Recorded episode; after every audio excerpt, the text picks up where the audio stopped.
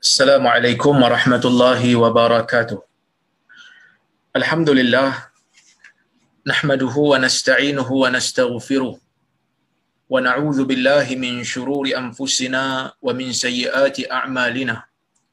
من يهده الله فلا مضل له ومن يضلله فلا هادي له. أشهد أن لا إله إلا الله وحده لا شريك له. وأشهد أن محمدا عبده ورسوله. Allahumma salli wa sallim ala Muhammad wa ala alihi wa ashabihi ajma'in. Amma بعد Muslimin dan muslimat yang dirahmati oleh Allah Subhanahu wa taala sekalian.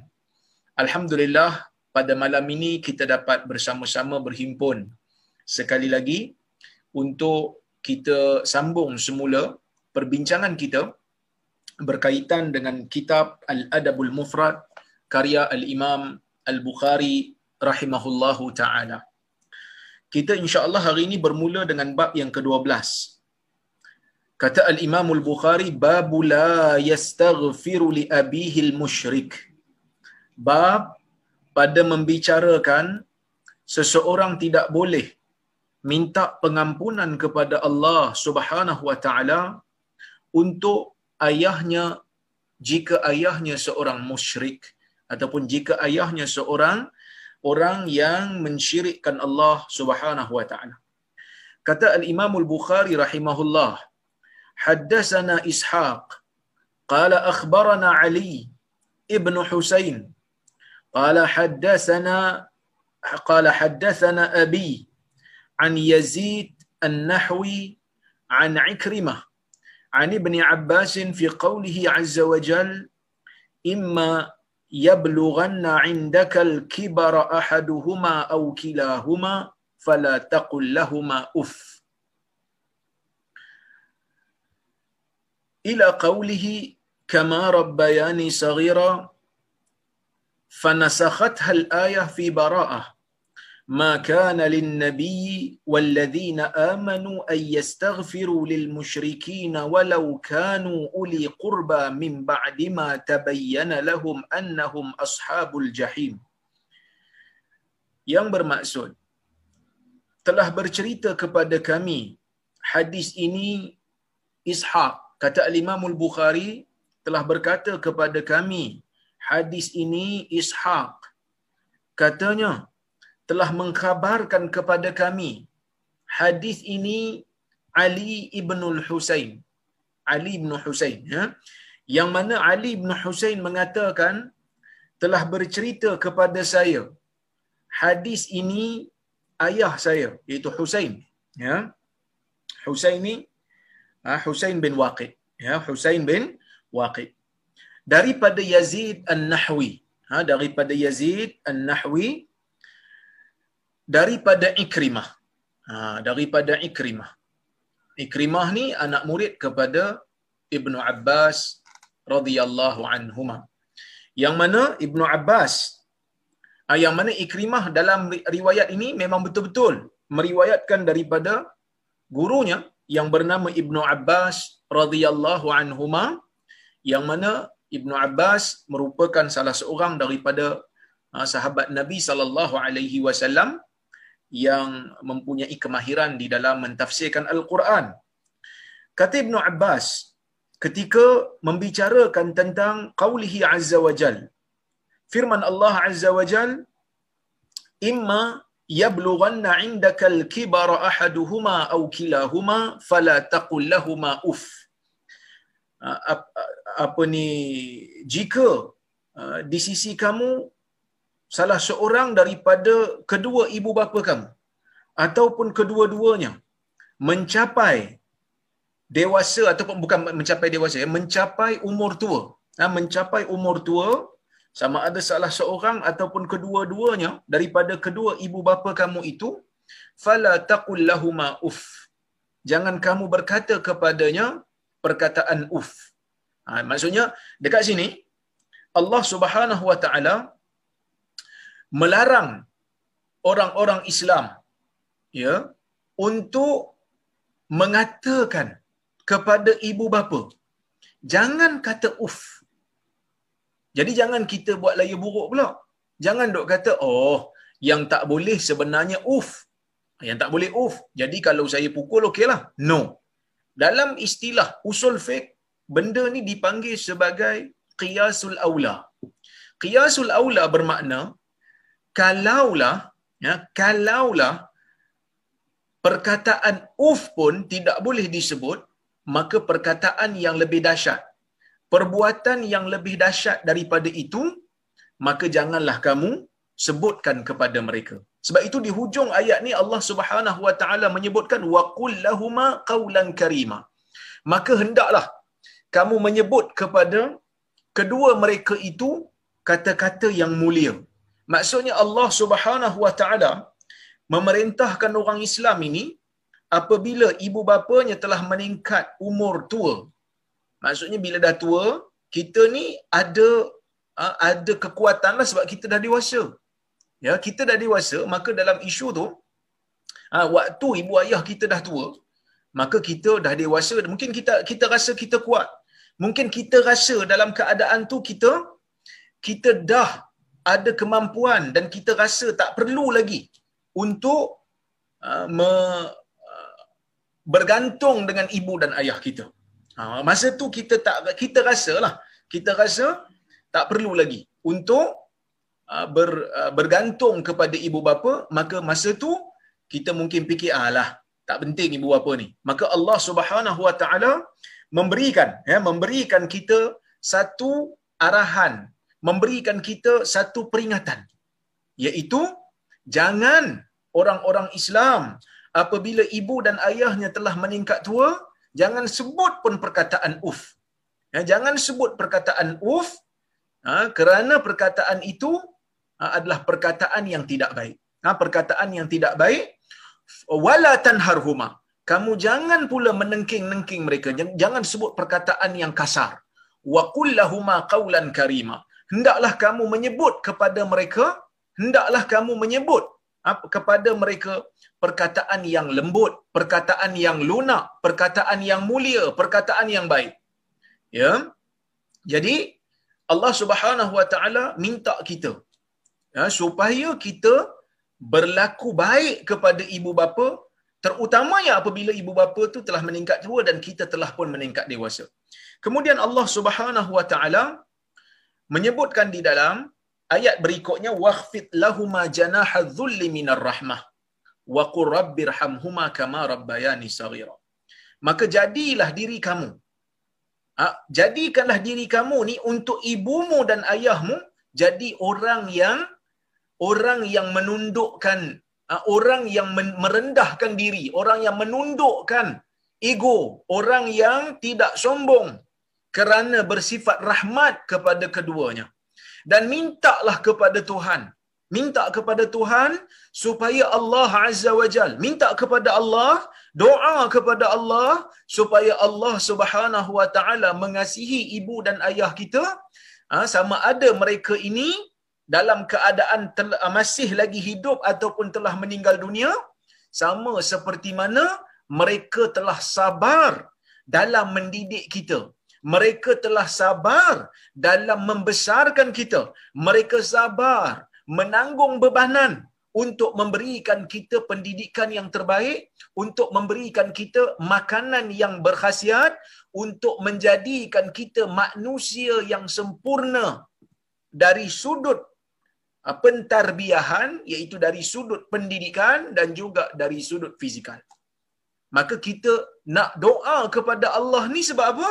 Sebab kita ni kalau nak bayar jasa ibu bapa kepada kita, kita tak mampu mungkin bayar. Maka apa yang kita perlu buat?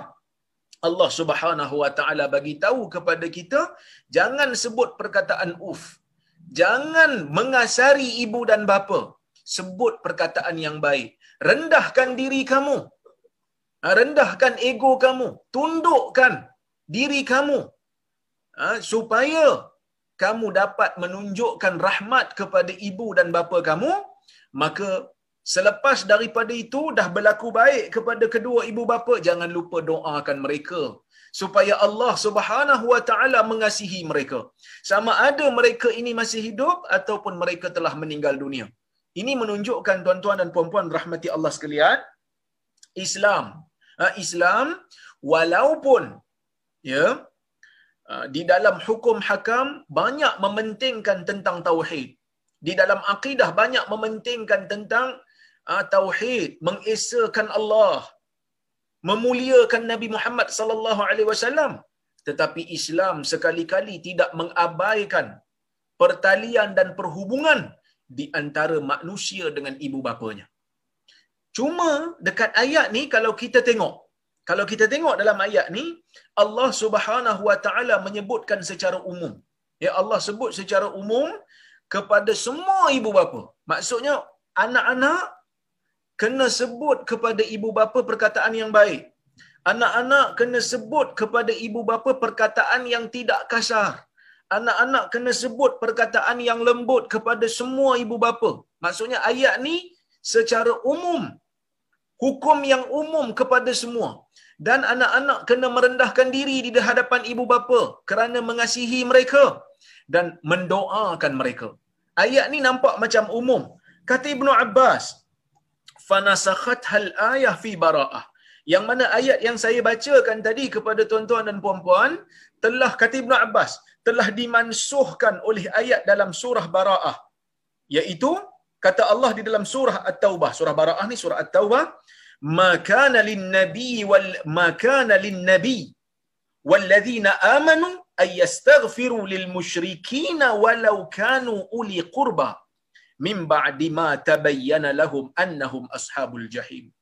Yang bermaksud ya Allah Subhanahu wa taala beritahu dalam surah at-taubah ini yang mana tidak sepatutnya bagi seorang nabi dan orang-orang yang beriman tak sepatutnya untuk nabi ke untuk orang yang beriman ke tak sepatutnya untuk minta pengampunan kepada Allah bagi orang-orang musyrik.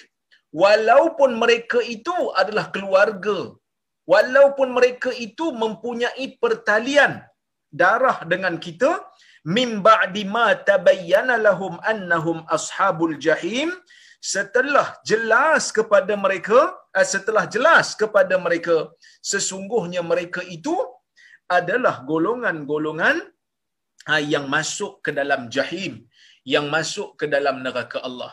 Jadi tuan-tuan dan puan-puan rahmati Allah sekalian, kalau kita tengok eh, di dalam ayat ni, kalau kita tengok dalam ayat ni, dia nampak macam ada sedikit percanggahan, ada sedikit orang kata apa?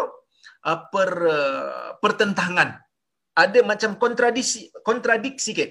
Yang mana ayat yang pertama menyebutkan untuk kita berdoa kepada ibu dan bapa kita. Tak kira lah ibu dan bapa kita ni sama ada ibu dan bapa kita ni muslim ataupun tidak kerana ayat ni umum. Tetapi ayat yang kedua bagi tahu kepada kita tidak dibenarkan untuk nabi dan juga orang-orang mukmin. Tak sepatutnya mereka ini berdoa kepada Allah untuk Allah ampunkan orang musyrik. Walaupun mereka itu merup, mem, apa ni mempunyai hubungan kerabat, hubungan pertalian darah ke uh, apa ni dengan kita setelah mereka ni mati dalam keadaan syirik kepada Allah dan mati sebagai penyembah berhala dan telah jelas bagi mereka sesungguhnya mereka ini adalah adalah orang-orang yang akan dimasukkan oleh Allah ke dalam neraka disebabkan mereka ni mati di atas syirik. Yang mana Allah Subhanahu wa taala sebut jelas di dalam al-Quran sesiapa sesiapa yang mati dalam keadaan syirik kepada Allah Allah taala tidak mengampunkannya. Innallaha la yaghfiru ayyushraka bih. Sesungguhnya Allah azza wa jal sekali-kali tidak mengampunkan dosa orang-orang yang melakukan syirik kepadanya yakni orang yang mati dalam keadaan melakukan syirik kepada Allah dia tak layak dapat pengampunan. Jadi bila mana ayat yang kedua ni bagi tahu tak boleh untuk beristighfar kepada orang-orang yang mati dalam keadaan kafir maka termasuk juga ibu bapa kerana ibu bapa juga mempunyai pertalian darah dengan kita. Ayat ni kata tak boleh minta ampun kepada Allah walaupun mereka tu ada pertalian darah bagi sesiapa yang mati dalam keadaan kufur, yang mati dalam keadaan syirik. Maka ayat ni nampak macam ada kontradiksi, Tetapi Ibnu Abbas mengatakan bahawasanya ayat yang pertama tadi telah pun dimansuhkan. Walaupun begitu, sebahagian ulama tidak bersetuju dengan pendapat Ibnu Abbas kerana menurut mereka ayat ini tidak dimansuhkan. Ayat yang pertama tu tak dimansuhkan kerana hukum di dalam ayat tu telah uh, hukum di dalam ayat tu tidak dibatalkan pun. Kalau ayat tu dibatalkan, sudah pastinya hukumnya tidak terpakai tetapi hukumnya terpakai maka sebahagian ulama mengatakan bahawasanya yang dimaksudkan oleh Ibnu Abbas itu nasakh ataupun pemansuhan bukan pemansuhan secara keseluruhan. Tetapi hanyalah yang dipanggil dalam ilmu usul fiqh yang dipanggil eh, ilmu dalam usul fiqh dia lebih khusus dipanggil takhsisul am. Mengkhususkan ayat yang umum. Yang mana ayat yang pertama tadi umum suruh kita berlaku baik kepada ibu bapa secara umum. Suruh kita tawaduk kepada ibu bapa. Rendah diri kepada ibu bapa kerana sayangkan mereka umum. Suruh berdoa kepada Allah supaya Allah merahmati kita pun umum. Dan umumnya ayat ni dikecualikan dengan ayat yang kedua. Iaitu kalau ibu dan bapa itu dalam keadaan muslim maka ayat yang pertama ni still terpakai ke atas mereka tetapi ha, tetapi jika ayah dan ibu seseorang itu mati dalam keadaan syirik maka dalam keadaan itu seseorang yang mempunyai ibu ayah yang dalam keadaan seperti ini tidak dibenarkan dia untuk beristighfar kepada Allah untuk ibu dan ayahnya yang mati dalam syirik. Kerana apa? Kerana ayat yang kedua ni telah mengecualikan dia. Sebab itu tuan-tuan dan puan-puan rahmati Allah Subhanahu wa taala sekalian ya. Di sini apabila disebut oleh uh, pengarang kitab uh, Rashul Barat syarah kepada Al-Adabul Mufrad dia mengatakan bahawasanya pengajaran yang boleh kita ambil ha, daripada hadis ini ya yang mana yang pertama dia kata ayat yang pertama menunjukkan kita ni kena istighfar dan berdoa supaya Allah menyayangi kedua ibu bapa. Manakala ayat yang kedua melarang seseorang untuk beristighfar dan berdoa untuk kebaikan dua ibu bapa yang mati dalam keadaan kafir. Maka dia kata fala ta'arudha bainahuma. Tidak ada percanggahan di antara keduanya. Wala hajata ilal qawli binaskhil binaskhi ayatil bara'ah. Dan tidak ada keperluan untuk kita pergi kepada pendapat yang mengatakan berlakunya pemansuhan. Jadi mansuh di sisi ulama usul fiqh lebih spesifik daripada pemansuhan yang dimaksudkan oleh Ibnu Abbas ini. Yang mana di sisi ulama, majoriti ulama usul fiqh, mereka mengatakan pemansuhan ini berlaku apabila hukum tu dibatalkan. Datang ayat kemudian ataupun datang dalil kemudian membatalkan dalil yang sebelumnya. Ha, seperti mana yang biasa kita dengar Nabi wasallam banyak juga membatalkan hukum hakam yang awal ya banyak juga membatalkan hukum hakam yang awal ya bila mana keperluan ataupun bila mana suasana telah berubah ha, kita semua tahu di dalam hadis Nabi sallallahu alaihi wasallam pada peringkat awal melarang orang Islam daripada menziarahi kubur. Kerana apa? Kerana mungkin pada waktu tu Nabi sallallahu alaihi wasallam nak jauhkan orang Islam daripada ha, perbuatan syirik yang dilakukan oleh orang-orang yang ada di tanah Arab pada masa itu yang terlibat dengan upacara-upacara yang melakukan syirik di kuburan. Maka nabi tak bagi.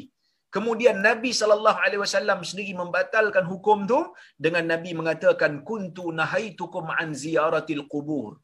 Ala fazuruha fa innaha tudzakirukumul akhirah. Atau kama dulu aku pernah larang kamu daripada ziarah kubur. Sekarang pergilah ziarah kerana dia boleh mengingatkan kamu dengan kematian. Jadi bila nak berlaku pemansuhan ni, mansuh ni ada macam-macam cara.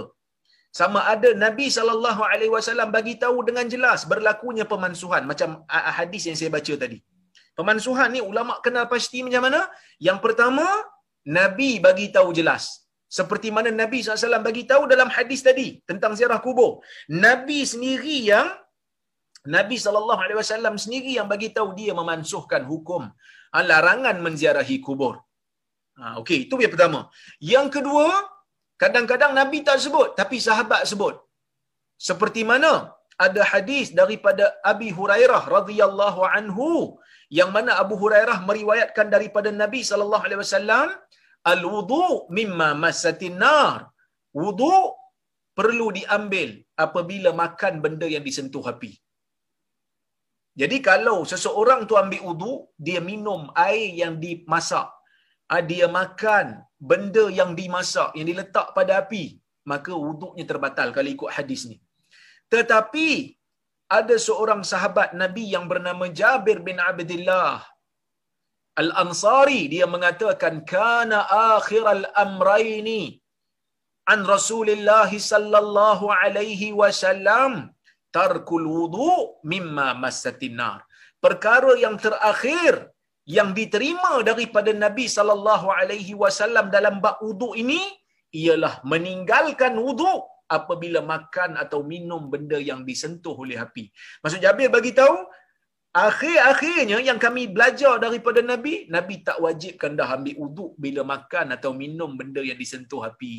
Jadi sebab itu tuan-tuan bila kita ambil wudu hari ni, kita minum ke benda yang panas ataupun makan ke benda yang dimasak, ia tidak membatalkan wudu. Sebab tu kita belajar fiqh, makan benda yang dimasak tidak termasuk dalam perkara yang membatalkan wudu walaupun ada hadis sahih dalam bab ni. Ha, sebab tu kena mengaji usul fiqh tuan-tuan. Ha, mengaji hadis tanpa mengaji usul fiqh, kita mungkin akan akan tidak memahami benda ni dengan dengan betul. Jangan terlalu semangat sangat. Ha, tanpa ada ilmu alat yang mencukupi. Sebab itu para ulama, antaranya imam kita al-Imam Syafi'i rahimahullah, menekankan tentang kepentingan mengaji usul fiqh. Ha, ada sebahagian kadang-kadang di antara kita ni terlebih sangat, terlebih semangat. Tu bahaya. Yang mana ha, kadang-kadang bila saya sebut kan pada dalam perbincangan bila kita sebut kepada dia uh, bila nak orang kata apa bila nak bincang tentang uh, hukum hakam agama kita kata dalam masalah ni kita kena kembali kepada kaedah usul fiqh. Dia kata uh, tak boleh kita mendahulukan ilmu usul fiqh berbanding ilmu Allah dan Rasul. Allah dan Rasul dah cakap dah. Tapi kadang-kadang saya pun pelik jugalah macam mana kita nak faham kalam Allah dan Rasul tanpa memahami kaedah. Kerana Nabi apabila dia membawa wahyu daripada Al-Quran dan Sunnah, Nabi membawa dengan kaedah yang telah difahami oleh orang Arab. Orang Arab ni ada perkata ayat yang umum, ada ayat yang khusus, ada takhsisul am, ada mengkhususkan ayat yang umum. Ada perkataan yang dipanggil sebagai perkataan yang qat'i, dilalah, perkataan yang sangat jelas ada yang zanni adilalah semua ini benda-benda penting yang kita mesti hadam sebelum kita nak merumuskan hukum. Sebab itu mustahid ni bukan semua orang. Zaman ni tak ada dah mustahid mutlak zaman ni dah tak ada dah mustahid mutlak tuan-tuan kerana kita tidak cukup ilmu-ilmu alat tu jadi sebab itu kita bertaklid dengan mazhab-mazhab ni cuma zaman ni adalah orang yang ada kemampuan dia boleh tarjih dia boleh nilai, dia boleh banding, dia boleh pilih mana pandangan yang tepat. Ha, ini, tapi dia tak berisytihad sendiri. Maksudnya dia tak keluarkan hukum sendiri daripada dalil. Sebaliknya dia ambil, tengok macam mana cara mazhab syafi'i istimbat daripada dalil, tengok macam mana Hanafi istimbat, tengok macam mana Maliki istimbat, tengok macam mana Hambali istimbat dan baru buat kesimpulan, tengok berdasarkan hujah. Tengok kekuatan hujah. Yang ni biasa dibuat oleh oleh ulama-ulama dunia hari ini iaitu mereka mentarjihkan pendapat. Ha, biasanya kalau pergi ke fatwa-fatwa ataupun pergi ke uh, penasihat-penasihat syariah di perbankan Islam mereka akan gunakan cara ni iaitu tarjih. Bentangkan pandangan-pandangan ulama lepas tu pilih berdasarkan kekuatan hujah yang ni biasa dibuat oleh orang zaman ni lah. Tapi nak kata nak jadi mustahid mutlak zaman ni tidak mampu. Kenapa? Kerana ilmu alat kita dari sudut usul fiqh itu tidak kukuh tak sama seperti mana imam-imam mazhab. Ya, ini benda yang sangat sangat penting. Baik. Kemudian kita pergi kepada ya, hadis yang berikutnya. Hadis bab ah, bab yang 13 eh, bab ke-13 bab birril walid al musyrik. Bab melakukan kebajikan kepada ah, seorang ayah yang musyrik. Ayah ni termasuk ibulah. Imam Bukhari ni seimbang eh. Mula-mula dia letakkan tak boleh minta keampunan kepada Allah untuk ayah yang musyrik. Kemudian Imam Bukhari buat pula satu bab. Walaupun tak boleh doa kepada Allah supaya Allah ampunkan dia setelah dia mati dalam keadaan syirik, maka masuk kepada bab yang ke-13, bab melakukan kebajikan kepada kepada ayah yang musyrik. Maksudnya buat baik dituntut. Istighfar kepada ayah tidak dibenarkan dalam keadaan dia kafir. Tak dibenarkan ya. Baik. Hadis yang ke-24 kita tengok. حدثنا محمد ابن يوسف. قال حدثنا إسرائيل. قال حدثنا سماك عن مصعب ابن سعد عن أبيه سعد بن أبي وقاص. قال نزلت في أربع آيات من كتاب الله تعالى.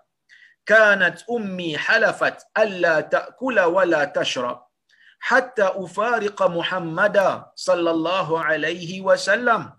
فأنزل الله عز وجل وإن جاهداك على وإن جاهداك على أن تشرك بي ما ليس لك به علم فلا تطعهما وصاحبهما في الدنيا معروفا. والثانية إني كنت أخذت سيفا أعجبني فقلت يا رسول الله هب لي هذا. فنزلت يسألونك عن الأنفال. والثالثة إني مرضت فأتاني رسول الله صلى الله عليه وسلم فقلت يا رسول الله إني أريد أن أقسم مالي أفأوصي بالنصف؟ فقال لا. فقلت الثلث؟ فسكت. فكان الثلث بعده جائزا والرابعة إني شربت الخمر مع قوم من الأنصار. فضرب رجل منهم أنفي بلحيي جمل. فأتيت النبي صلى الله عليه وسلم. فأنزل الله عز وجل تحريم الخمر. أو كما قال. Yang bermaksud. Kata al-Imam Al-Bukhari rahimahullah telah bercerita kepada kami hadis ini Muhammad ibnu Yusuf. Katanya, telah bercerita kepada kami hadis ini Israel.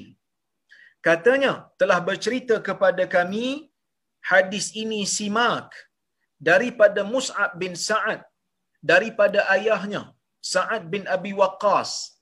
Tuan-tuan, ha, ini hadis riwayat Sa'ad bin Abi Waqqas. Tuan-tuan kenal siapa Sa'ad bin Abi Waqqas ni? Sa'ad bin Abi Waqqas merupakan salah seorang daripada sahabat Nabi sallallahu alaihi wasallam yang dijamin dengan jaminan syurga. Jadi Sa'ad ni orang besar. Banyak kelebihan-kelebihan Sa'ad ni. Antara kelebihan Sa'ad ni, dialah orang yang pertama yang melontarkan anak panah dia fi sabilillah dalam jihad. Nabi sallallahu alaihi wasallam pernah hantar satu rombongan, satu gerila, satu kumpulan tentera Sa'adlah orang yang pertama yang melontarkan anak panah di jalan Allah pada ketika itu. Nah ini orang yang pertama ni. Sebab itu, tuan-tuan dan puan-puan rahmati Allah sekalian, kalau kita tengok eh, orang-orang yang Nabi jamin syurga ni, 10 sahabat yang jamin syurga ni, mereka bukan dijamin syurga dalam keadaan mereka ni goyang kaki saja, tidak. Mereka mempunyai banyak jasa. Mereka mempunyai banyak pengorbanan. Yang mana pengorbanan-pengorbanan mereka ni menyebabkan mereka layak untuk mendapat jaminan syurga. Menjadi sunnatullah. Dalam dunia ni seseorang nak masuk ke dalam syurga, dia mesti berpenat-penatan berjuang untuk mendapatkan pahala daripada Allah Subhanahu wa taala. Demikian yang disebut oleh al-Imam Ibnul Qayyim dalam kitab dia Syifaul Alil ya, yang mana Ibnul Qayyim mengatakan bahawasanya um, kata Ibnul Qayyim Kenapa Nabi Adam ni Allah Taala takdirkan dia keluar ke uh, keluar daripada syurga? Kenapa Allah Taala kita nak mencari hikmah lah. Kenapa hikmahnya Allah Taala keluarkan Nabi Adam daripada syurga sedangkan Allah tahu yang Nabi Adam ni akan masuk balik dalam syurga? Antara jawapannya yang boleh kita katakan sebagai hikmahnya kerana Allah Taala nak memberikan ha, satu isyarat kepada hamba-hambanya yang mukmin ni seorang mukmin tidak mungkin akan mendapat syurga melainkan setelah dia melalui kepenatan beribadah merasai bebanan taklif. Oleh kerana itu Adam turun ke dunia beribadat kepada Allah, menjalankan kehidupan sebagai seorang mukmin, merasa bebanan beratnya ibadah kepada Allah Subhanahu Wa Taala, merasa sukar walaupun tidaklah begitu sukar sebenarnya. Apa hukum hakam yang Allah Taala bagi kat kita ni sebenarnya taklah melampau-lampau sangat susahnya. Kalau melampau susah Allah Taala akan berikan rukhsah. Ini kita tahulah dalam ilmu usul Tapi ada rasa beban lah ada rasa bebanan sebab tu kita dipanggil mukallaf yang dibebankan yang diberatkan dengan hukum hakam syarak jadi bila Nabi Adam merasai benda tu anak-anak uh, keturunan dia pun merasai benda tu dan kalau mereka keturunan Nabi Adam ni kalau mereka melalui kehidupan dunia dengan baik melalui ha, bebanan hukum itu dengan sempurna ataupun hampir kepada sempurna maka Allah Ta'ala akan masukkan mereka ke dalam syurga. Ini yang disebutkan oleh Ibn Qayyim. Baik. Jadi Sa'ad bin Abi Waqqas ni mempunyai jasa yang sangat besar tuan-tuan. Antaranya dia lah orang yang mula-mula ha, me- melontarkan ha, senjata ha, di jalan Allah. Melepaskan anak panah di jalan Allah Subhanahu Wa Ta'ala. Itu yang pertama. Yang kedua, kalau kita tengok dalam hadis Nabi sallallahu alaihi wasallam pernah menyebutkan kepada Sa'ad bin Abi Waqqas ni Nabi pernah sebut kepada Sa'ad ni bi abi anta wa ummi. Ha, ini satu perkataan orang Arab yang menunjukkan kepada orang yang ditujukan perkataan itu sangat-sangat disayangi oleh penuturnya. Maksud bila orang Arab sebut bi abi anta wa ummi. Ha, fidaka ammi, ya fidaka abi wa ummi. Maksudnya apa? Aku rela untuk menggantikan ibu ayahku dengan kamu untuk melepaskan kamu. Maksudnya itu satu perkataan perkataan yang kita panggil apa? Perkataan yang menunjukkan kita sayang kat dia kalau dia kena tahuan sampai nak orang kata apa nak ganti pun mampu. Saya saya sanggup. Ha, tapi dari sudut hakikat betul ke tak wallahu alam tapi Arab suka sebut perkataan ini atau utamanya di dalam hadis Sahabat selalu sebut dekat Nabi sallallahu alaihi wasallam nak menunjukkan mereka ni cinta dan sayang kepada Nabi. Dan Nabi juga mengucapkan perkataan ini kepada Sa'ad bin Abi Waqqas menunjukkan bahawasanya Nabi ni sayang kepada Sa'ad bin Abi Waqqas. Nabi tak sebut pada pada setiap sahabat. Hanya sahabat-sahabat tertentu je Nabi sebut perkataan ni nak menunjukkan sayang sungguh. Dan Sa'ad ni tuan-tuan dan puan-puan ada riwayat yang menunjukkan bahawasanya dia kata raaitu ya raaituni wa ana sulusul islam aku melihat diriku dalam keadaan aku sepertiga daripada Islam. Apa maksudnya? Para ulama mengatakan hadis ni, ha, dia mereka mengatakan hadis ni saat nak bagi tahu kepada orang yang datang kemudian bahawasanya dia ni orang yang ketiga masuk Islam. Tapi mereka ulama uh, bila membaca hadis ni mereka atau membaca kata-kata Sa'ad ni mereka berbeza pendapat lah. Ada yang kata Sa'ad memang yang ketiga. Yang pertama Nabi, yang kedua Abu Bakar, yang ketiga Sa'ad. Ada yang kata yang pertama Nabi, yang kedua Khadijah, yang ketiga Sa'ad. Ada yang kata gitu. Macam-macam tafsiran. Tetapi eh, tetapi nak bagi tahu yang pentingnya Sa'ad merupakan orang yang awal masuk ke dalam Islam. Sa'ad merupakan orang yang awal ketika mana di Mekah dia masuk ke dalam Islam dan waktu dia masuk ke dalam Islam mak dia tak setuju dan kita akan baca hadis ini nanti insyaallah. Baik dan kelebihan saat ni juga tuan-tuan dan puan-puan yang dirahmati Allah sekalian dia punya panahan tu panahan dia tepat kesasaran. Kerana Nabi sallallahu alaihi wasallam pernah berdoa dalam sebuah hadis riwayat Al-Imam Al-Hakim dalam Al-Mustadrak disahihkan oleh al-Imam al-Hakim dan dipersetujui oleh al-Imam az-Zahabi dalam talkhis. Dia mengatakan bahawasanya um, dia mengatakan bahawasanya Nabi SAW pernah berdoa kepada Allah supaya Kaab ini panahannya tu tepat kesasaran. Allahumma saddid li sa'ad ramyatahu. Ya Allah, tolong tepatkan panahan Sa'ad bin Abi Waqqas. Sebab itu Sa'ad ni panglima besar. Dan tuan-tuan, Sa'ad ni ada satu lagi kelebihan yang masyhur di sisi ulama-ulama hadis yang mana mereka-mereka yang membaca kisah-kisah sirah yang yang mana mereka mereka yang berada di bidang hadis pasti akan tahu kelebihan Sa'ad ini iaitu Sa'ad bin Abi Waqqas merupakan orang yang mempunyai doa yang mustajab. Kenapa? Kerana Nabi sallallahu alaihi wasallam pernah berdoa kepada Allah supaya Allah memustajabkan doa Sa'ad. Yang mana kata Nabi sallallahu alaihi wasallam dalam doa Nabi, Nabi kata Allahumma Allahumma stajib li Sa'ad. Ya Allah, mustajabkanlah doa Sa'ad. Ada satu kisah tuan-tuan. Saya nak cerita sikitlah di kesempatan yang ada ni. Ada satu kisah di mana tuan-tuan Al-Imam Al-Bukhari meriwayatkan sebuah kisah. Kisah di zaman Umar Ibn Al-Khattab radhiyallahu anhu. Bila Abu Bakar wafat setelah dua tahun lebih memerintah menggantikan Nabi sallallahu alaihi wasallam, Umar ambil alih. Bila Umar ambil alih, Umar ni menghantar Sa'ad bin Abi Waqqas ni ha, ke ke Iraq, ke Kufah untuk menjadi pemimpin di sana. Untuk menjadi pemimpin dalam masa yang sama menjadi hakim dan dalam masa yang sama menjadi panglima perang di sana. Jadi bila Umar radhiyallahu anhu memerintah, tiba-tiba datang aduan daripada rakyat, daripada orang-orang Kufah. Datang orang-orang daripada Kufah mengadu kepada Umar bin Al-Khattab radhiyallahu anhu bahawasanya dia kata Sa'ad bin Abi Waqqas ni ada masalah. Ha, dia mengadulah dia orang-orang Kufah ni mengadu dekat Umar sebab Umar khalifah. Umar yang melantik Umar yang melantik Sa'ad bin Abi Waqqas ni. Jadi dia orang pun mengadu dekat Umar. Dia orang kata, hmm, Sa'ad ni ada masalah. Sa'ad ni ada problem. Umar ni tuan-tuan, sebelum dia siasat, ha, sebelum dia siasat dakwaan tu, dia turunkan Sa'ad bin Abi Waqqas. Maksudnya dia lucutkan jawatan Sa'ad bin Abi Waqqas. Ha, para ulama mengatakan khalifah ni dia boleh untuk melucutkan jawatan ya orang-orang yang dilantik bila ada aduan. Walaupun orang tu tak siasat lagi. Ha, boleh. Kenapa? Kepentingan.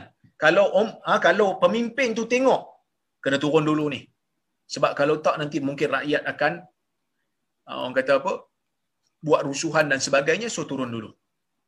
Fa'azalahu, kata Imam Bukhari, maka dia dia riwayat Bukhari ni kata fa'azalahu, maka Umar pun uh, lucutkan jawatan dia. Wasta'mala alaihim Ammarah. Dan Umar melantik Ammar.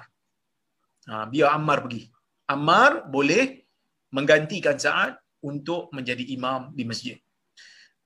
Fashakau hatta dhakaru annahu la yuhsinu an yusalli orang-orang kufah ni tuan-tuan, dia mengadu dekat Umar tentang Sa'ad ni, sampai mereka kata kepada Umar, Sa'ad bin Abi Waqqas ni, salat pun tak betul. Oh, tu punya hebat tu. Dia kritik sahabat Nabi sallallahu alaihi wasallam, dahlah sahabat Nabi, orang yang awal masuk Islam. Lepas tu 10 di antara 10 orang yang dia syurga. Dia pergi komen, dia pergi kritik. Dia kata dia ni tak pandai salat. Dia samalah macam orang zaman sekarang tuan-tuan. Bahasa Arab tak erti, ilmu hadis tak belajar, lepas tu duk komen orang-orang penuntut ilmu seolah-olah mereka pandai lebih lagi. Nah, kalau dia, saya bukan nak merendahkan tapi ada. Oh, golongan-golongan ni dah makin berleluasa dah. Ha, kononnya mereka lagi pandai daripada ulama-ulama besar punya tafsiran terhadap hadis-hadis. Terutamanya hadis-hadis yang berkaitan dengan akhir zaman. Dia jadi mabuk dengan benda ni. Sampai seolah-olah mereka paling hebat sekali. Siapa yang tak sama dengan mereka? Ah ni ejen Dajjal. Siapa yang tak sama dengan mereka? Ah ni tertipu dengan WHO. Ada dia bahasa Arab pun merangkak-rangkak nak baca. Golongan ulama-ulama besar hari ni mereka semua kata tak boleh. Ini semua ulama kerajaan Melaka. Ha, saya tak nafi memang ada ulama-ulama yang tidak amanah dengan ilmu ni. Tapi takkanlah semua. Kan? Takkanlah semua. Sangat-sangat benda tu mustahil pasti ada yang akan berada di atas kebenaran. Ya? Tapi nak katanya golongan yang macam ni memang ada. Sebab itu Al-Imam Zahabi pernah mencela golongan ini ataupun mengkritik golongan ini yang mana mereka ini pernah mengkritik ulama-ulama besar sehingga Az-Zahabi mengatakan padahal mereka tu tak hebat pun duk kritik ulama-ulama besar Az-Zahabi kata tak heran kalau mereka boleh kritik ulama besar. Kenapa? Kalau kemampuan mereka pun mereka tak boleh ukur, apatah lagi mereka nak ukur uh, kemampuan orang lain. Ha, jadi benda-benda ni penting. Ha, supaya kita jangan lebih lajak daripada laju, jangan lebih sudu daripada kuah. Kita sedar diri kita. Kita ni siapa sangat nak dibandingkan dengan ulama-ulama besar yang telah menguasai ilmu. Kalau kita ada hujah tu lain cerita. Ni sekadar sekadar buat body shaming, duk kutuk orang gemuk, duk kutuk orang badan besar. Kan? Kita pun taklah kurus sangat. Ha, itu yang saya pun heran juga kan. Ha, termasuk dalam keajaiban dunia lah. Orang yang badan besar buat body shaming kepada orang yang badan besar juga. Ha, tapi kita perlu jauhkan benda ni tuan-tuan. Ha, keperbahasan ilmu tak perlu duk sentuh peribadi sangat ni. Cuma sedar diri kalau kita merupakan penuntut ilmu, buat cara penuntut ilmu. Kalau kita orang awam, buat cara orang awam. Ulama dengan ulama berbahas, kita penuntut ilmu ambil manfaat. Manakala kalau penuntut ilmu dengan penuntut ilmu sedang berbahas, ya kita sebagai orang awam yang tak reti, tak ada ilmu alat, duduk dan diamlah. Ha, duduk dan diam, jangan lebih sangat. Kerana apa tuan-tuan? Kerana kita kena sedar martabat diri kita, kudrat diri kita. Baik.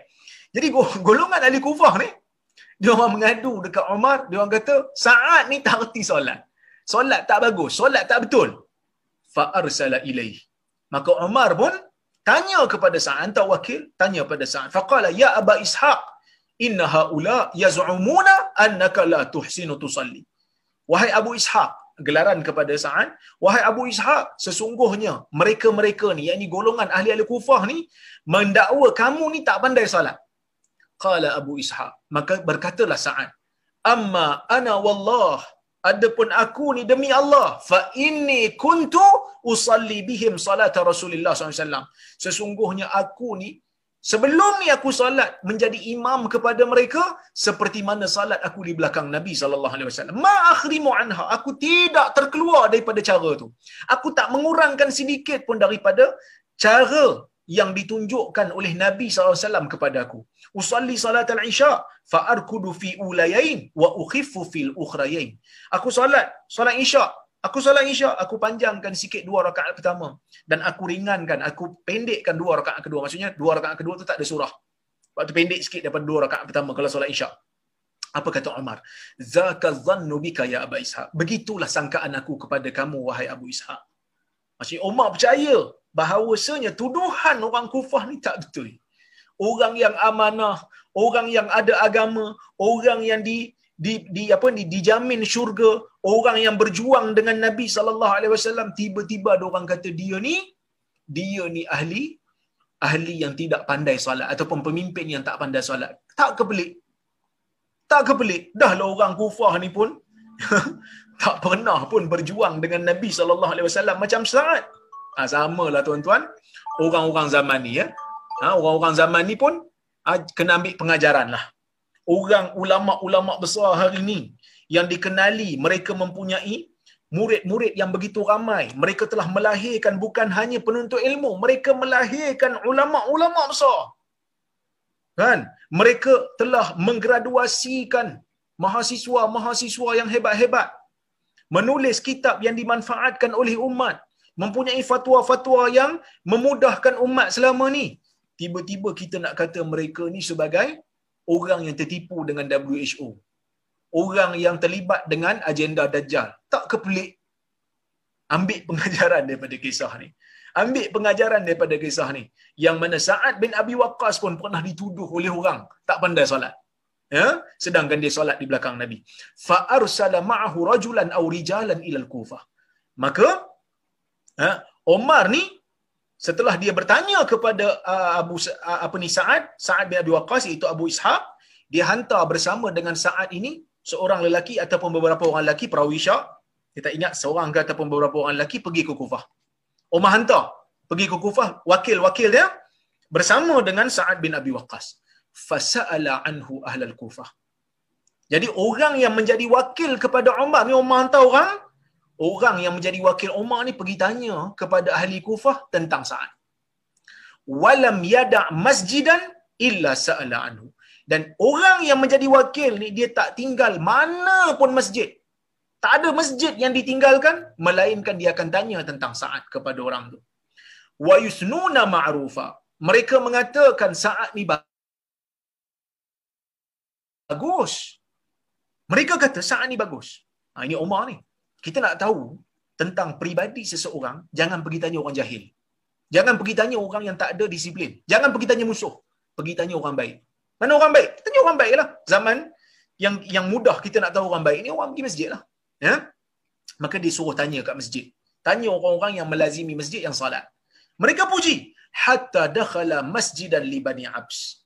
Sehingga wakil Umar ni masuk ke satu masjid ha? masjid Bani Abs.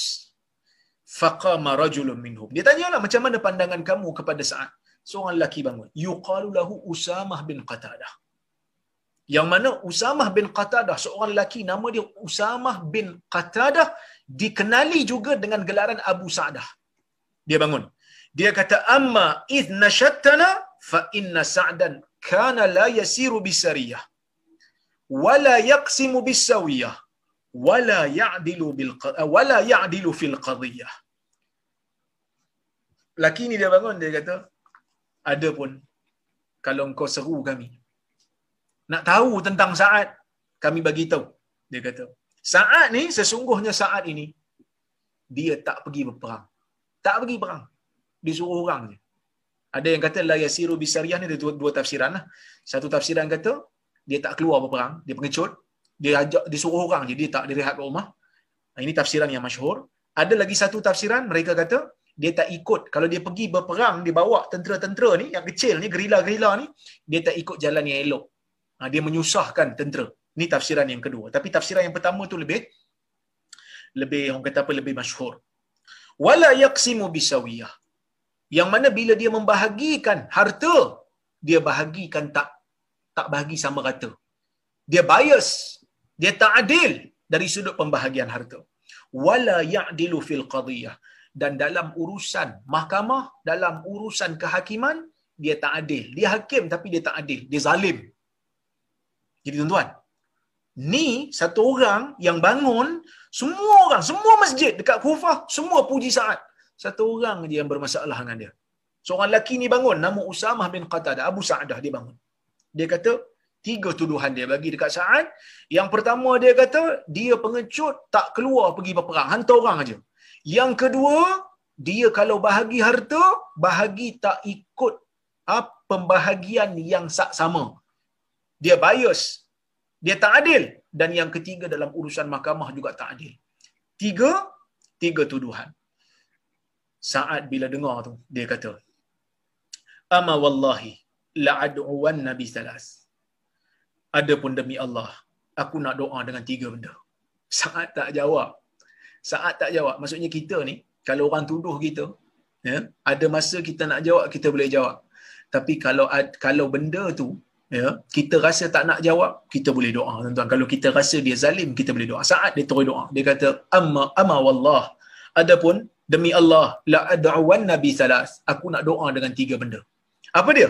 Allahumma inkana Allahumma in kana abduka hadha zalima. Ah sorry. Allahumma in kana abduka hadha zalima. Qama riya'an wa sum'ah. Fa'atil umrahu. Wa atil faqrahu. Wa arridhu bil fitan. Saat doa dengan tiga benda. Apa dia? Dia pertama yang pertama dia kata, Ya Allah, jika hamba engkau ni yang bercakap ni Abu Sa'dah ni kalau dia bangun ha, dia bangun tu dalam keadaan dia bercakap tu dalam keadaan dia bohong qama riya'an wa sum'ah dan dia bangun ni bercakap ni dalam keadaan dia ria dan dia ingin nama dia dikenali dan disebut-sebut oleh orang dia nak dengar nama dia orang nak sebut-sebut. Sebagai orang yang berani sebagai orang yang melawan saat dengan tuduhan yang palsu yang jahat saat kata panjangkan umurnya. Panjangkan umurnya. Panjangkan kefakirannya. Dedahkannya dengan fitnah. Dedahkannya dengan bala bencana. Tiga. Tiga tuduhan dia bagi kat saat. Tiga doa saat bagi kat dia. Tiga tuduhan dan tiga doa. Saat bagi doa ni sebab apa? Saat suruh panjang umur. panjangkan kefakiran dan dedahkan pada bala bencana kerana tuduhan dia ni ada tiga. Dia kata saat pengecut tak pergi perang. Bila pengecut ni tuduhan pada diri. Diri kau ni saat pengecut, tak berani. Penakut. Chicken out. Ha, itu yang pertama. Duk tuduh. Yang kedua, saat kata, doa dia, uh, sorry, tuduhan dia, pertama dia penakut. Yang kedua, saat ni kalau bagi bahagi harta tak sama. Tak adil. Bias. Pilih kasih. Ni tuduhan pada harta. Yang ketiga, dia tak berlaku adil dalam mahkamah. Masa uruskan kes-kes di mahkamah tak adil. Tuduhan pada agama saat. So, tiga tuduhan. Pertama pada riri saat. Yang kedua pada harta yang berkaitan dengan saat. Macam mana saat urus harta dia kata tak betul. Yang ketiga agama saat pun tak bagus sampai dia zalim dalam hukuman mahkamah. Sebab Nabi SAW memberi ancaman kepada hakim-hakim yang zalim. So tiga tuduhan, satu berkaitan dengan diri saat, satu berkaitan dengan harta, satu berkaitan dengan agama yang dianuti ataupun pegangan agama saat. So saat pun, orang kata apa? Dia balas dengan tiga juga doa. Doa apa yang pertama? Fa'atil umrahu. Panjangkan umur berkaitan dengan diri. Kau tuduh diri aku pengecut, aku doa diri engkau supaya panjang umur. Wa'atil faqrahu panjangkan kefakirannya. Engkau tuduh aku tak betul jaga harta. Aku doa supaya engkau tak ada harta langsung. Sedangkan aku tak zalim bila membahagikan harta orang. Aku tak zalim bila membahagikan harta-harta rampasan. Tapi dia tuduh aku. Maka aku doa supaya engkau jadi fakir tu tak ada harta. Dan yang ketiga, wa'aridhu fil fitan. Wa'aridhu bil fitan. Dedahkan dia dengan bala bencana sampai pegangan agamanya menjadi rosak. Pegangan agamanya menjadi longgar. Sebab apa? Sebab kau, kau tuduh aku. Maksudnya tuan-tuan, doa kepada orang zalim ni boleh. Kita duk tuduh orang macam-macam. Kita tak tahu tuan-tuan. Orang-orang yang dizalimi ni, waktu kita tengah sedap tidur, waktu kita tengah sedap tidur, orang ni bangun tengah malam, menangis, salat, doa kepada Allah supaya Allah Ta'ala ambil tindakan kat dia. Supaya Allah tunjukkan kebesaran pada dia. Ni bahaya. Sebab itu para ulama kata, takutlah kamu sihamul layali. Takutlah kamu dengan anak-anak panah yang datang pada waktu malam. Kalau anak panah datang pada waktu siang, kita mungkin nampak, boleh lari. Tapi kalau anak panah datang pada waktu malam ni bahaya tuan-tuan, tak nampak. Apa anak panah pada waktu malam ni? Ia bahasa kiasan yang menunjukkan kepada doa yang dipanjatkan kepada Allah Subhanahu wa taala ha? doa yang dipanjatkan kepada Allah supaya Allah mengambil tindakan kepada orang yang kita kita apa? Ha, kita zalimi. Jadi sebab itu bahaya tuan-tuan. Sihamul layali sangat bahaya. Ha? panahan-panahan pada waktu malam ni doa-doa orang yang dizalimi pada waktu malam ni dahsyat. Sebab tu jangan buat zalim kat orang. Dan bila dia doa tuan-tuan kena tuan-tuan. Kena orang tua ni. Abu Sa'adah ni kena. Ya. Yang mana selepas daripada doa saat ni dia ni selalu menyebut Syekhun kabirun maftun. Seorang tua yang telah lanjut umur dan telah difitnah. Ha, di, di apa?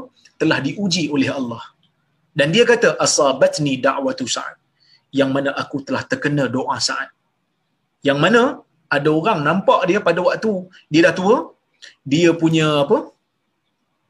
Dia punya bulu apa? Bulu kening dia ni jatuh tutup mata. Sebab tua sangat. Dan dia duduk di tepi-tepi jalan mengganggu ha, perempuan-perempuan yang lalu di depan dia. Jadi sebab itu dia kata ya aku telah terkena doa sah. Jadi sebab itu tuan-tuan dan puan-puan bab ha, doa ni bab zalim kat orang ni jangan main-main ya. Kata Sa'ad bin Abi Waqqas, ini saya ceritalah sikit tentang uh, sejarah Sa'ad ni supaya kita uh, supaya kita dapat ambil pengajaran lah. Kita kenal supaya kita kenal Sa'ad ni dan supaya kita ambil pengajaran. Baik. Kata Sa'ad bin Abi Waqqas, telah turun kepada aku empat ayat daripada kitabillah ta'ala. Dia kata telah turun pada aku empat ayat daripada kitab Allah.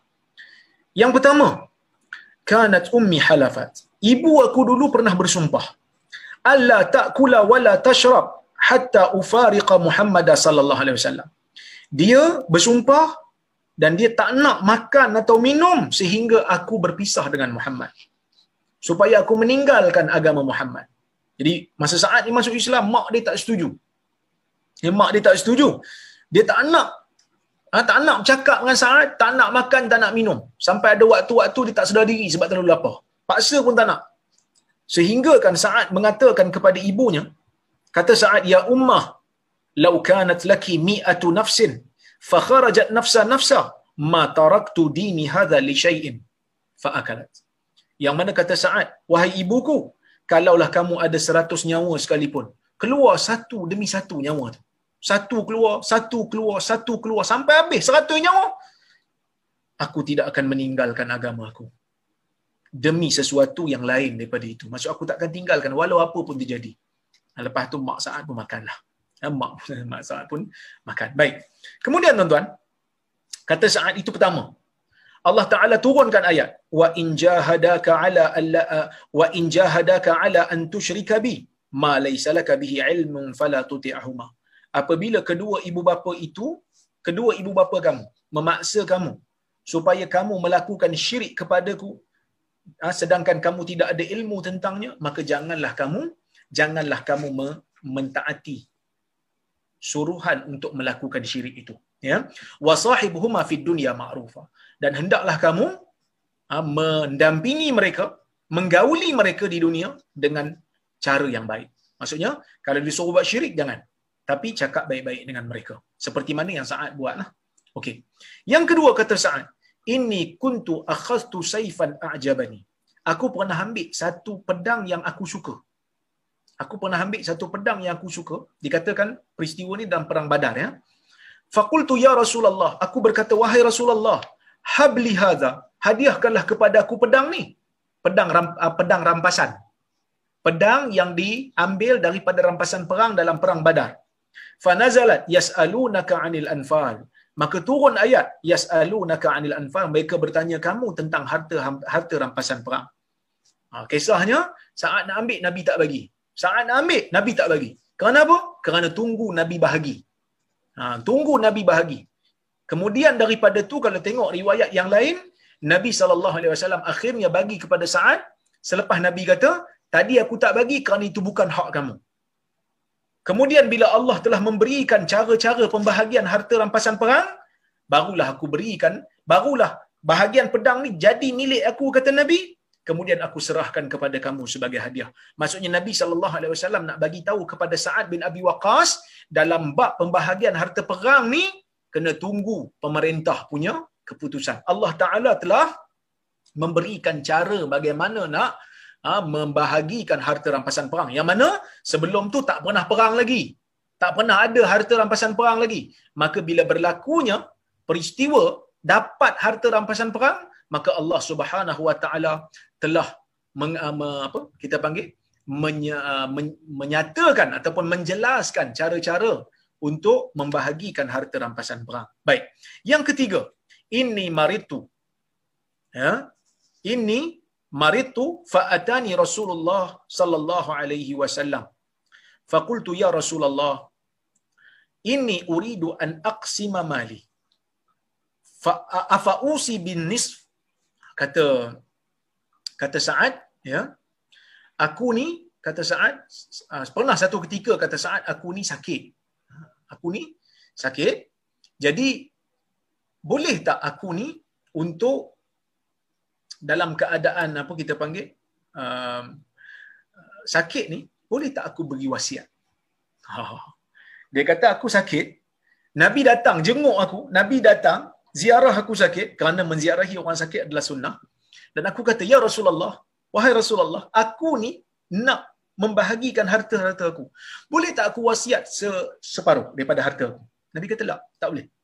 Faqultu as-sulus fasakat. Boleh tak sepertiga? Nabi diam fakana sulus ba'dahu jaiza. Kemudian sepertiga tu dibenarkan. Nabi SAW kata, Nabi diam kejap, lepas tu Nabi kata, as-sulus was-sulusu kathir. Dalam riwayat yang lain disebut, Nabi kata tiga dan sepertiga. Sepertiga tu pun dah kira banyak. Kemudian, kata uh, Sa'ad, ini syari betul khamr. Aku minum khamr. Aku minum arak. Ya? Ma'a qaumin minal ansar. Bersama dengan kaum daripada ansar. Bersama dengan beberapa kumpulan daripada ansar fadaraba rajulun minhum. Dan se- seorang lelaki daripada kalangan mereka memukul hidungku dengan tulang unta. Ha, dengan tulang kepala unta. Fa ataitu nabi sallam aku pun datang jumpa nabi. Fa anzalallahu azza wa jalla tahrimal khamar. Maka Allah Subhanahu wa taala pun turun ayat mengharamkan mengharamkan arak. Jadi tuan-tuan dan puan-puan yang dirahmati Allah sekalian. Hadis ni dapat memberikan kita pengajaran. Yang pertama, seperti biasa, oleh kerana kita dalam bab berbuat baik kepada ibu bapa, maka hadis ni menggalakkan kita mentaati ibu bapa dalam perkara yang bukan maksiat kepada Allah. Kalau dia suruh buat maksiat, maka tidak ada ketaatan lagi. Itu pertama. Yang kedua, buat baik kepada ibu bapa yang musyrik tetap ada pahala buat baik, menggauli mereka dengan kebaikan, beri mereka makan, buat mereka gembira. Tapi kalau mereka paksa syirik, tak boleh buat. Haram untuk kita taat. Tapi buat baik kepada mereka, tetap dapat pahala walaupun mereka bukan Islam. Itu yang kedua. Yang ketiga, ya, ah, kelebihan umat Nabi Muhammad SAW berbanding umat-umat Nabi terdahulu dalam bab ni kerana apa? Kerana umat Nabi terdahulu tidak dihalalkan untuk makan harta rampasan perang. Yang mana kalau zaman umat Nabi terdahulu mereka perang dapat harta rampasan perang, harta rampasan ter- perang tersebut akan di, uh, di dimakan oleh uh, kilat, uh, peti akan terbakar. Tetapi umat Nabi Muhammad SAW Allah Taala menghalalkan untuk mereka membahagikan harta rampasan perang. Ya, baik. Kemudian hadis ni juga nak bagi tahu kat kita kelebihan untuk menziarahi orang sakit dan Nabi SAW sangat tawaduk walaupun Nabi ni Nabi tetapi dalam keadaan Nabi tu Nabi sekalipun, sahabat dia sakit, Nabi pergi ziarah. Ha, menunjukkan kepada kita Nabi ni orang yang merendah diri, orang yang tidak kira. Orang kata apa? Tidak kira uh, siapa pun, kalau dia manusia, boleh untuk diberikan ihsan kepada dia. Bahkan me, uh, menziarahi orang sakit ni merupakan sunnah. Kenapa sunnah? Yang pertama supaya kita ni ingat matilah. Bila tengok orang sakit, kita pun ingat kita pun akan sakit juga. Itu satu. Yang kedua, supaya kita rasa nikmat sihat. Bila tengok sakit, tengok orang sakit, Alhamdulillah aku sihat lagi. Aku kena beringat ni. Kena banyak beribadat kepada Allah. Dan uh, wasiat tak boleh lebih pada sepertiga. Dan juga arak ni merupakan perkara yang diharamkan dalam Islam. Habis itu kenapa saat minum? Kerana pada masa tu arak belum diharamkan lagi. Ya, arak belum di, diharamkan lagi. Jadi tuan-tuan dan puan-puan rahmati Allah sekalian, kalau kita tengok dalam hadis ini, ha, kalau kita tengok dalam riwayat ni, saat kata ada empat ayat turun. Tengok ada empat ayat turun, betul? Jadi, kalau kita tengok kat sini ada tiga je ayat turun. Kenapa dia sebut empat? Kata para ulama, litagli. Maksudnya, saat kata yang dimaksudkan dengan ayat tu bukan ayat Quran, tetapi hukum hakam. Ha, yang tiga tu betul-betul ayat Quran turun, yang bab wasiat tu tak disebut di dalam Al-Quran, sebaliknya disebut dalam hadis tapi ia tetap adalah hukum Allah Subhanahu Wa Taala kerana Nabi SAW tidak menyampaikan kepada kita dari sudut agama ni melainkan apa yang disampaikan oleh Allah kepadanya. Wallahu taala a'lam. Mudah-mudahan ada manfaat daripada perkongsian saya pada malam ini.